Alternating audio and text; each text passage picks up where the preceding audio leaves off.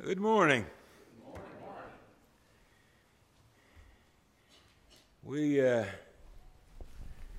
we were going on a retreat, our family retreat last week. I always uh, I enjoy those retreats.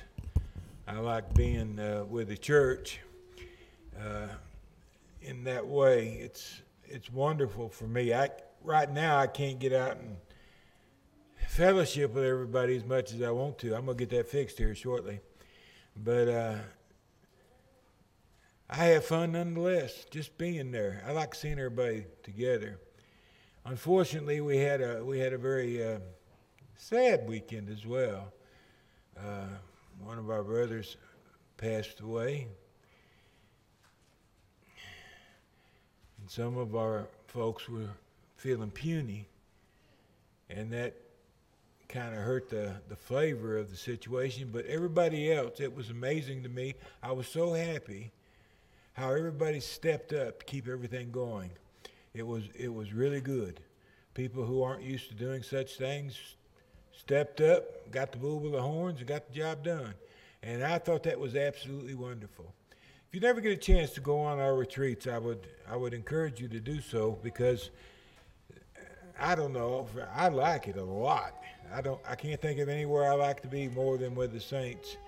Um, it's almost, almost like being with the Lord and His people in heaven. Easter, happy Easter, everybody. Everybody's looking good today. Uh, I dressed up, got a tie on and everything.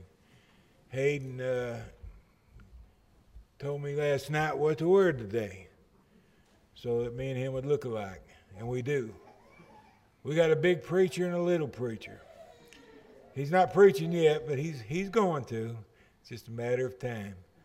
But uh, we're happy everybody's here this morning to worship God. Uh, it seems it seems uh, necessary to me to, at this time to talk about the life, death, and especially the resurrection of the Christ.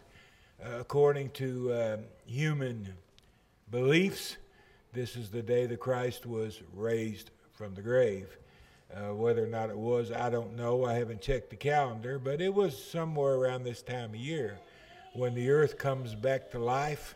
Things are greening, trees are budding, the birds are singing.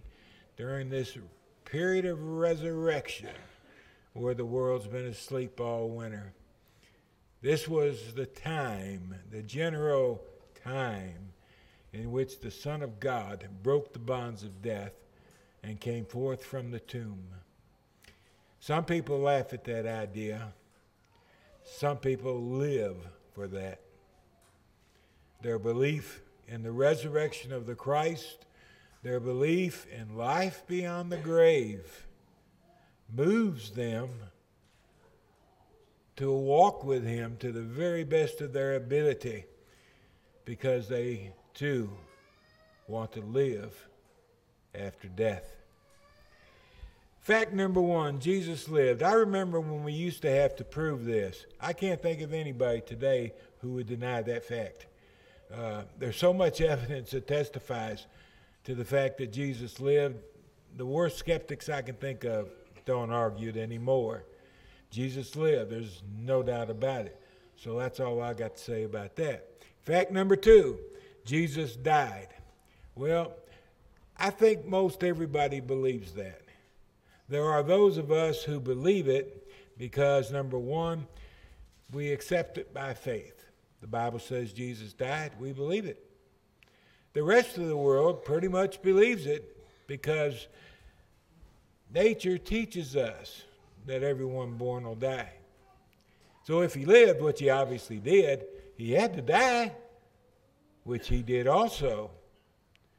But we'll touch on this just a little bit. The Roman historian Tacitus wrote, now this guy is no friend of Christianity. He wrote about 115 AD. Uh, he was uh, an opponent, if you will, of Christianity. He was a historian. He was a very good historian, actually. He's speaking about the Christians, said their originator, Christ, had been executed in Tiberius's reign by the governor of Judea Pontius Pilate. Okay. He died. Jewish rabbis wrote in their holy book, the Talmud. The Talmud uh, to the Jewish rabbis is more important than the Old Testament scriptures. Uh, they believe that if they live by the Talmud, uh, they're going to please God. Now, what the Talmud actually is, is the writing of Jewish rabbis through the years. Some rabbi, he'd have an idea about what happened or how it happened or this, that, or the other, and he would record it in the Talmud. You had to be a certain class to be able to do such things. And this, of course, would pass down through the generations. Well, what's found in the Talmud is that Jesus of Nazareth was a transgressor in Israel who practiced magic, scorned the words of the wise, led the people astray, and said that he had not come to destroy the law but to add to it. He was hanged on Passover Eve for heresy and misleading the people. Now, I find this fascinating that the rabbi who wrote this, though he professes to have deep reverence for this holy book of theirs, lied in what he wrote. Notice a few things. He said Jesus practiced magic. No, no, no, no, no. The scribes, Pharisees, the elders, they knew Jesus worked miracles. They didn't even deny that he worked miracles. They just said, You do what you do by the power of Beelzebub, the prince of the demons. We can't deny that you're doing magical works or miraculous works, but you're doing it by the power of Satan, not by the power of God. And they wrote in the book that he practiced, magic. He didn't do magic, he did bona fide miracles, but he denied. He wrote a lie in his holy book. Holy books are usually that way, though. Secondly, he said he had not come to destroy the law, but to add to it. He said, Jesus said, he did not come to destroy the law, but to add to the law. Uh uh uh. That's not what Jesus said, and everybody sitting here knows it. He did not come to destroy the law, but to fulfill the law. Lie number two. And then he lied again. He said Jesus was hanged on Passover Eve for heresy and misleading the people. He was hanged on Passover Eve because he was a threat to Caesar. That's why he was sentenced to death. He was a threat to Caesar. The Jews condemned him to death because of blasphemy. But this rabbi, he didn't want to tell the truth because it didn't look good. So he said he was put to death because of heresy and misleading the people. It's all lies. You always keep that in mind when you read these so called inspired volumes. Always keep in mind there's only one inspired book in the planet, and that's God's book. The rest of them are frauds. The very fact that they claim inspiration makes them frauds. Josephus, a historian in his Antiquities of the Jews, Josephus said, There arose about this time Jesus, a wise man. And when Pilate had condemned him to the cross on his impeachment by the chief men among us, those who had loved him at first did not cease. Think about that now. The people loved Jesus because he was a man worthy of love. And he was murdered. Now, how would you feel if you'd have been his disciple? He claimed to be the Son of God. He can't claim to be God in the flesh. He did miraculous works. The question everybody would have to have on their mind is why didn't he come down from the cross? Why didn't he save his life? Why didn't he continue to live? Why didn't he stay with us? Why didn't he teach us more? Why didn't he organize us better? Why did he live when things were just starting to get good? They would be angry. Peter, the apostle, he decided, I'm going back to fishing. And likewise, the rest of the apostles.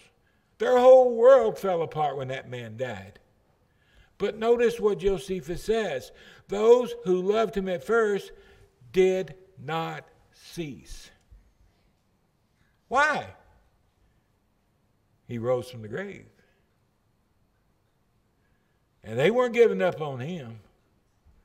No, they're going to hold on to him for dear life. And they did. Not meaning to, sometimes atheists, infidels, unbelievers. They add to the things we believe, and they don't even mean to do it. And that makes it sweeter than ever.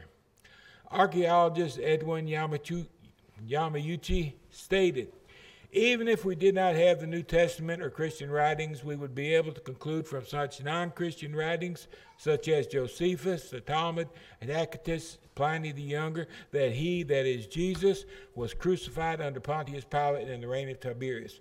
Without going to the Bible, you can prove that Jesus was hanged on the cross during the time of Pontius Pilate. The evidence is overwhelming. Do you know there's more evidence about Jesus Christ than there is any human being in antiquity? There's more of him than there is Shakespeare, more of him than there is Plato. You pick the name, and there's more information about Jesus Christ by secular history than there is any of them. In many cases, all of them rolled together. Now, that was no accident. The Lord knew what He was doing. He planted so much evidence in the world that we would have no choice but to believe. If we took the time to study and find out, we would have no choice but to believe. Uh, Jesus died, no doubt about it. Hugh Schonfield in 1965, he came up with the great swoon theory. I don't think anybody, well, I shouldn't say that a year or two ago, I seen it on the History Channel, where they were postulating this as a possibility. It's called the swoon theory. It's pretty silly. You stop and think about it. Anyway, uh, Schonfield said Christ did not die on the cross. Rather, he merely fainted or swooned, kind of out of himself. Later, after being laid on a cold slab in the dark, woo, he revived and exited the rock hewn grave. That's the swoon theory. He never studied the death of Christ, obviously. Because anybody that studied the death of Christ would find it amazing, absolutely amazing, that that man lived through the scourging. And then he picked up his cross and he climbed Golgotha. And then they nailed him to the cross, they stood him upright, and he hung there for six hours before he expired anyone who spent any time with any reason studying the death of God's Son would have to know that he died. He didn't swoon. There was no way he could live through it. It's a wonder he made it as long as he did. William Edwards and his co authors penned an article, and it was placed in the Journal of the American Medical Association. The title of it was On the Physical Death of Jesus Christ. They came to the conclusion that I just stated. How he made it through the scourging, they do not know. How he ever made it to Golgotha, they cannot say. Because the man was almost beaten to death. That was done on purpose. You see, Pontius Pilate wanted to make a point. He didn't want to crucify Jesus, he wanted to let him live. But then the Jews said, Well, we're going to tell Caesar if you let him live. So Pilate, he came up with an idea. I'll make the people feel sorry for him. And he sent him out to be scourged, beaten with whips that contained bits of metal in the tips. He sent him out to be beaten, and the idea was to make him look so pathetic that when he came back out in the praetorium, the people would look at him and say, yeah, he's had enough. Let him go. When the Romans beat people, and they were experts at beating people, when they beat people, all sorts of things happened. The, the, the whip would wrap around the body, the metal would bury itself in his flesh, and when they pulled the whip back, it would just rip the skin wherever it was. A person would look shredded by the time they got done the whip would come around their, their, their head, around their face, and it might pluck out an eye and pop it out of their head. It might hang up in their nose and pull their nose apart. It might catch them in the jaw and rip their jaw wide open. Now, Jesus was beaten to get the sympathy vote and they beat him mercilessly. And everyone who's ever studied it in detail knows it was an absolute wonder that he lived through that beating. And that's what these physicians concluded. How he stayed alive, they could not tell. Brad Harrub and Bert Thompson co authored an updated review of that in 2002. The title of their article is An Examination of the Medical Evidence for the Physical Death of Jesus Christ. They reached the same conclusion.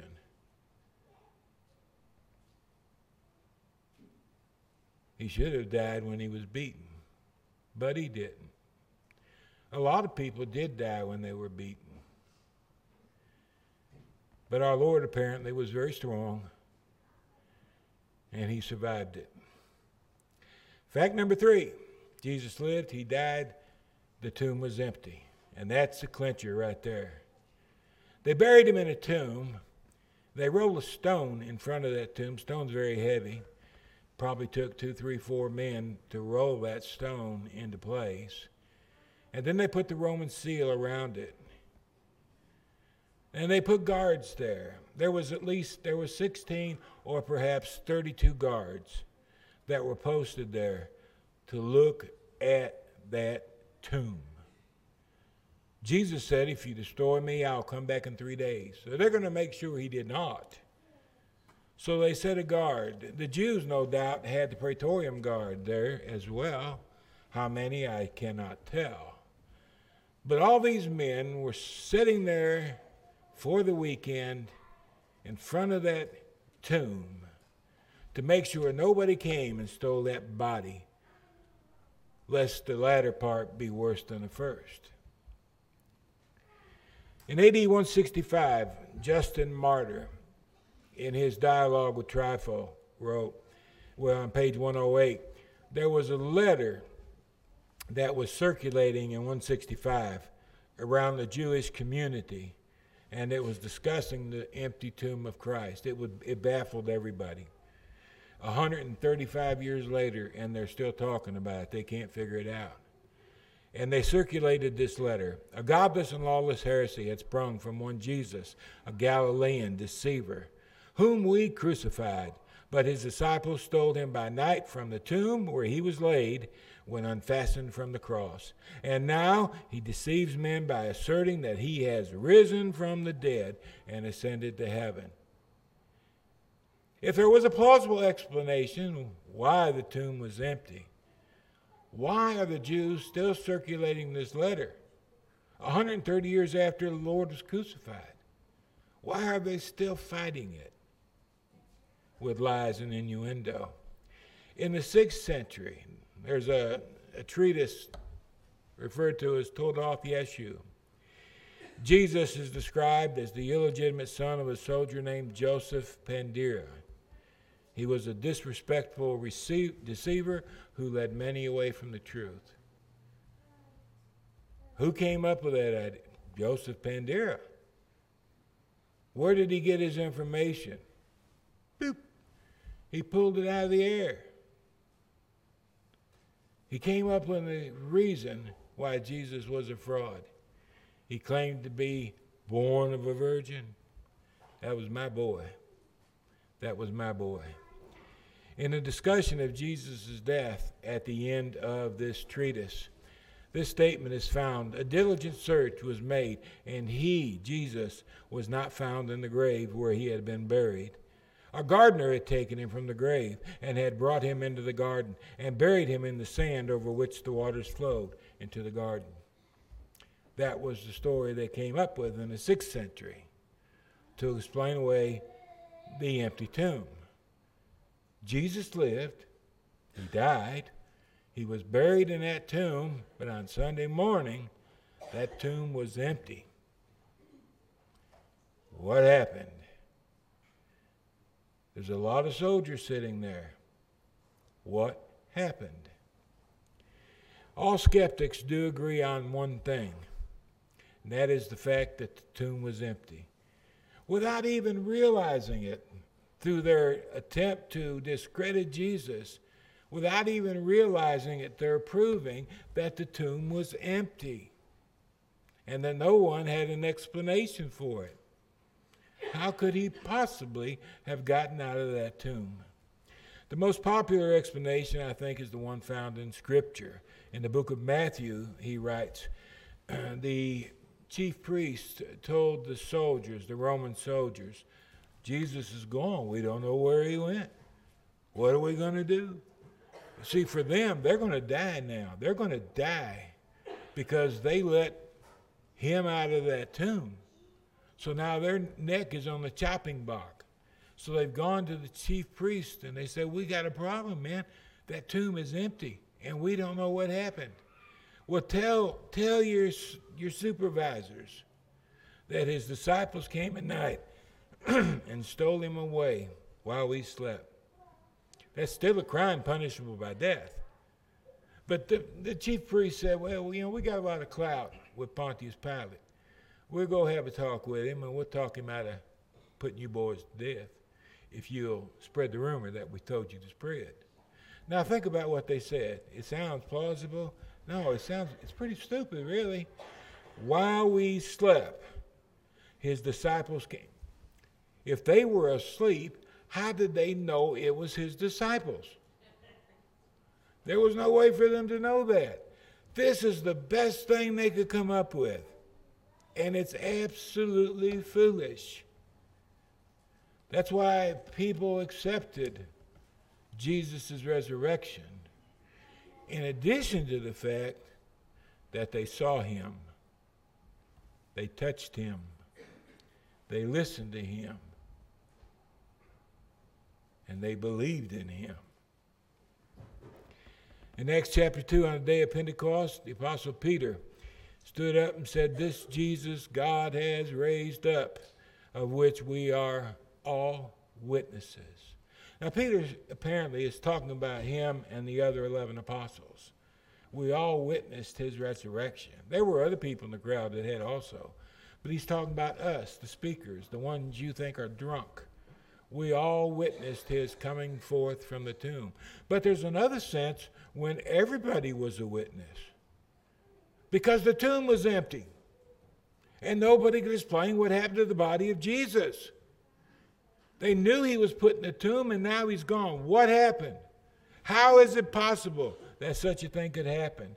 John Montgomery summarized the matter. It passes the bounds of credibility that the early Christians could have manufactured such a tale and then preached it among those who might easily have refuted it simply by producing the body of Jesus. How could they get up there and say that Jesus was raised from the dead? How did they know that somebody wouldn't present the body of Jesus to them? How could they take such a chance? They weren't taking a chance. They knew what happened, and they knew where he was. Fact number four the apostles' primary message is that Jesus was raised from the dead. This is the, the greatest hope you and I have in life. Is that even though we have to die, and we do have to die, we'll live on. We got a song we sing, I'll live on and on, yes, I'll live on and on through eternity. I'll live on and on.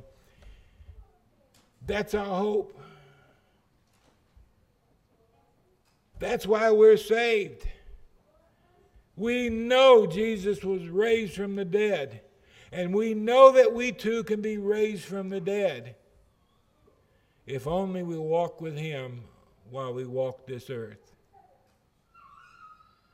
And this was their message. The number one point He lives. They had to replace Judas Iscariot. There's only 11 apostles, there had to be 12. God's plan called for 12. We got to have another apostle. So they decided to choose one more apostle out of their group.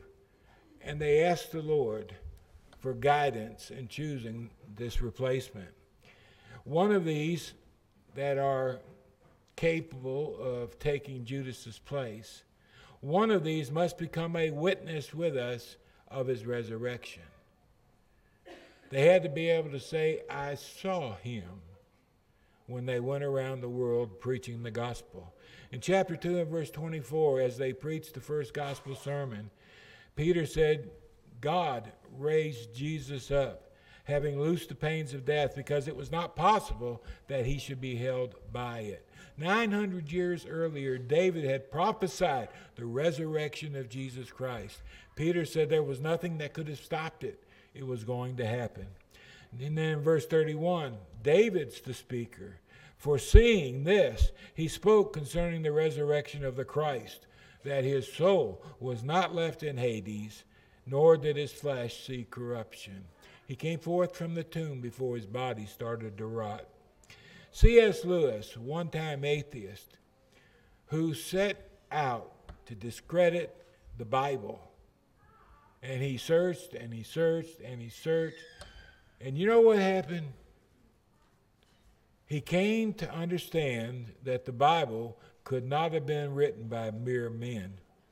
There had to have been guidance because the things they wrote were beyond human capa- capacity. Lewis was converted and he became a nominal Christian. In the earliest days of Christianity, he wrote, an apostle was first and foremost a man who claimed to be an eyewitness of the resurrection. It wasn't the only thing they preached, but that was the message. He lives, now you can live if you but listen to what he has to say and follow him in the way. Joseph McCabe, back in the first part of the 20th century, he's an infidel, tried everything to destroy Christianity. He said Paul was absolutely convinced of the resurrection, and this proves that it was widely believed not many years after the death of Jesus. Now, this is one of Christianity's greatest enemy who admitted, well, he believed Paul was wrong, but nonetheless, Paul believed it. And because he believed it, he lived it out. Shirley Jackson Case, another infidel the beginning of the 20th century. There were a lot of infidels in the beginning of the 20th century. She wrote, The testimony of Paul alone is sufficient to convince us, beyond any reasonable doubt, that this was the commonly accepted opinion in his day, an opinion at that time supported by the highest authority imaginable, the eyewitnesses themselves. Now, this is the enemies of Christ admitting that the evidence to his resurrection is unexplainable. And they didn't know what to do with it. Hallucination. That's what happened. Hallucination. They thought they seen Christ. There was Paul, or there's Peter, the rest of the apostles, there were 500 there were others, and then there was Paul. Well, why did they think Jesus had been raised from the dead? Why did they think they seen and talked to Jesus? They were hallucinating. That's the that's the reason. It was very popular in the first half of the 20th century. They're hallucinating. They thought they seen him. They believed they seen him, but they were hallucinating. Gary Habermas says hallucinations are co- comparably rare. They're usually caused by drugs or bodily deprivation. Chances are you don't even know anybody who's ever had an hallucination, not caused by one of those two things drugs or illness. Yet we're supposed to believe that over a course of many weeks, people from all sorts of backgrounds, all kinds of temperaments, in various places, they all experience hallucinations. That strains the hypothesis quite a bit, does it not? Oh, yes, it does. I don't know anybody that's ever had an hallucination. I got a cousin that did, but he was dropping acid. And he went out in the twilight zone somewhere for nine months before he came back. But I've never known anyone to have an hallucination apart from drug induced or illness. Have you? And now we're supposed to believe that all these people at the same time had an hallucination? Well, of course it stretches the imagination. In 1 Corinthians 15, verses 3 and 4, Paul said, I delivered to you first of all that which I also received, that Christ died for our sins according to the Scriptures, that he was buried, that he rose again the third day according to the Scriptures. That was the message of Paul the Apostle.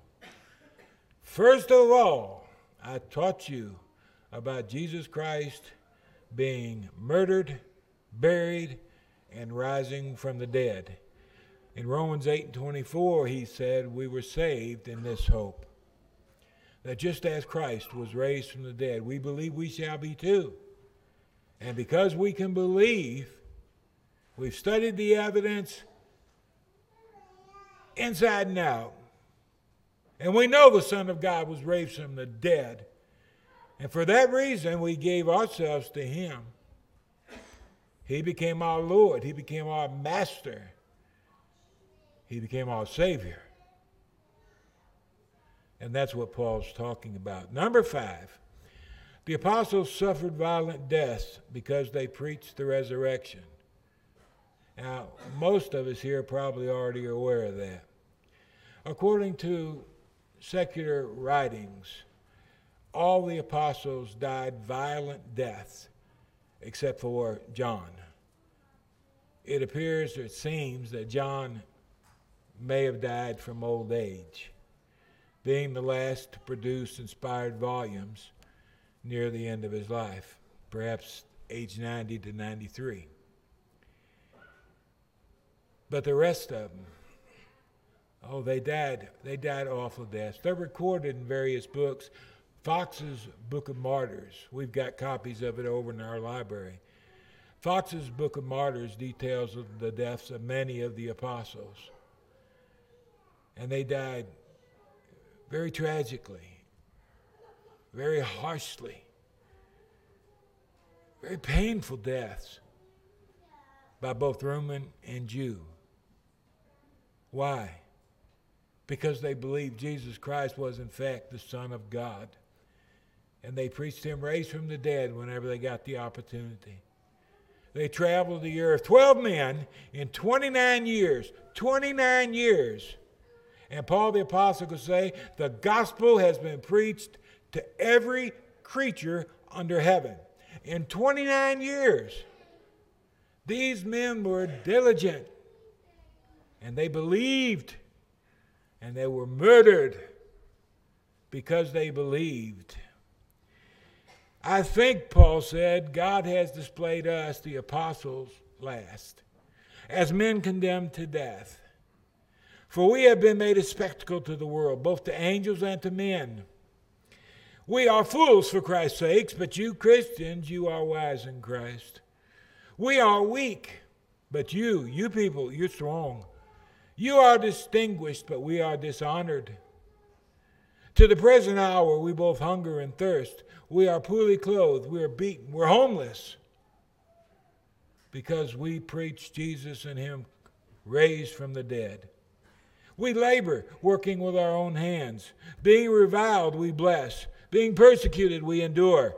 Being defamed, we entreat. We have been made as the filth of the world, the offscouring of all things until now. That's what these men went through. And they never gave up. The late Wayne Jackson commented While men may die out of religious deception, they do not willingly go to their deaths knowing they are perpetrating a hoax. What do you think?